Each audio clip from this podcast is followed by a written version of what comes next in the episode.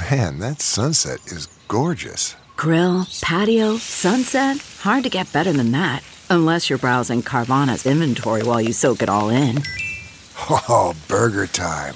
So sit back, get comfortable. Carvana's got thousands of cars under $20,000 just waiting for you. I could stay here forever.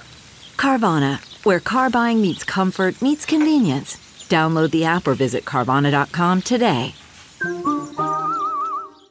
Good morning, I'm Margiela Sword, Fox 2 with your St. Louis news, driven by Bomarito Automotive Group. One person was shot overnight in St. Louis County. That shooting happened just before midnight.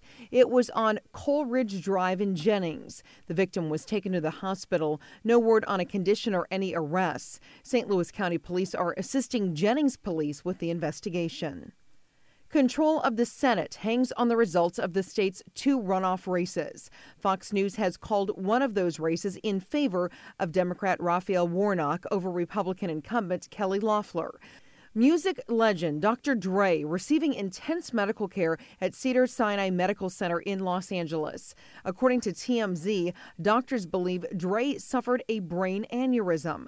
The 55-year-old rapper and producer posted to social media last night he'll be back home soon and that he's thankful for well wishes. From the Fox 2 Weather Department, temps will be in the 30s this morning and warm to the upper 40s by this afternoon. Tonight, mostly cloudy with some light snow and flurries possible in our far southwestern counties late tonight. Tomorrow, mostly cloudy and cold with a high near 40. Friday through Sunday, shaping up to be more cloudy than sunny with daytime temps in the 30s throughout your weekend.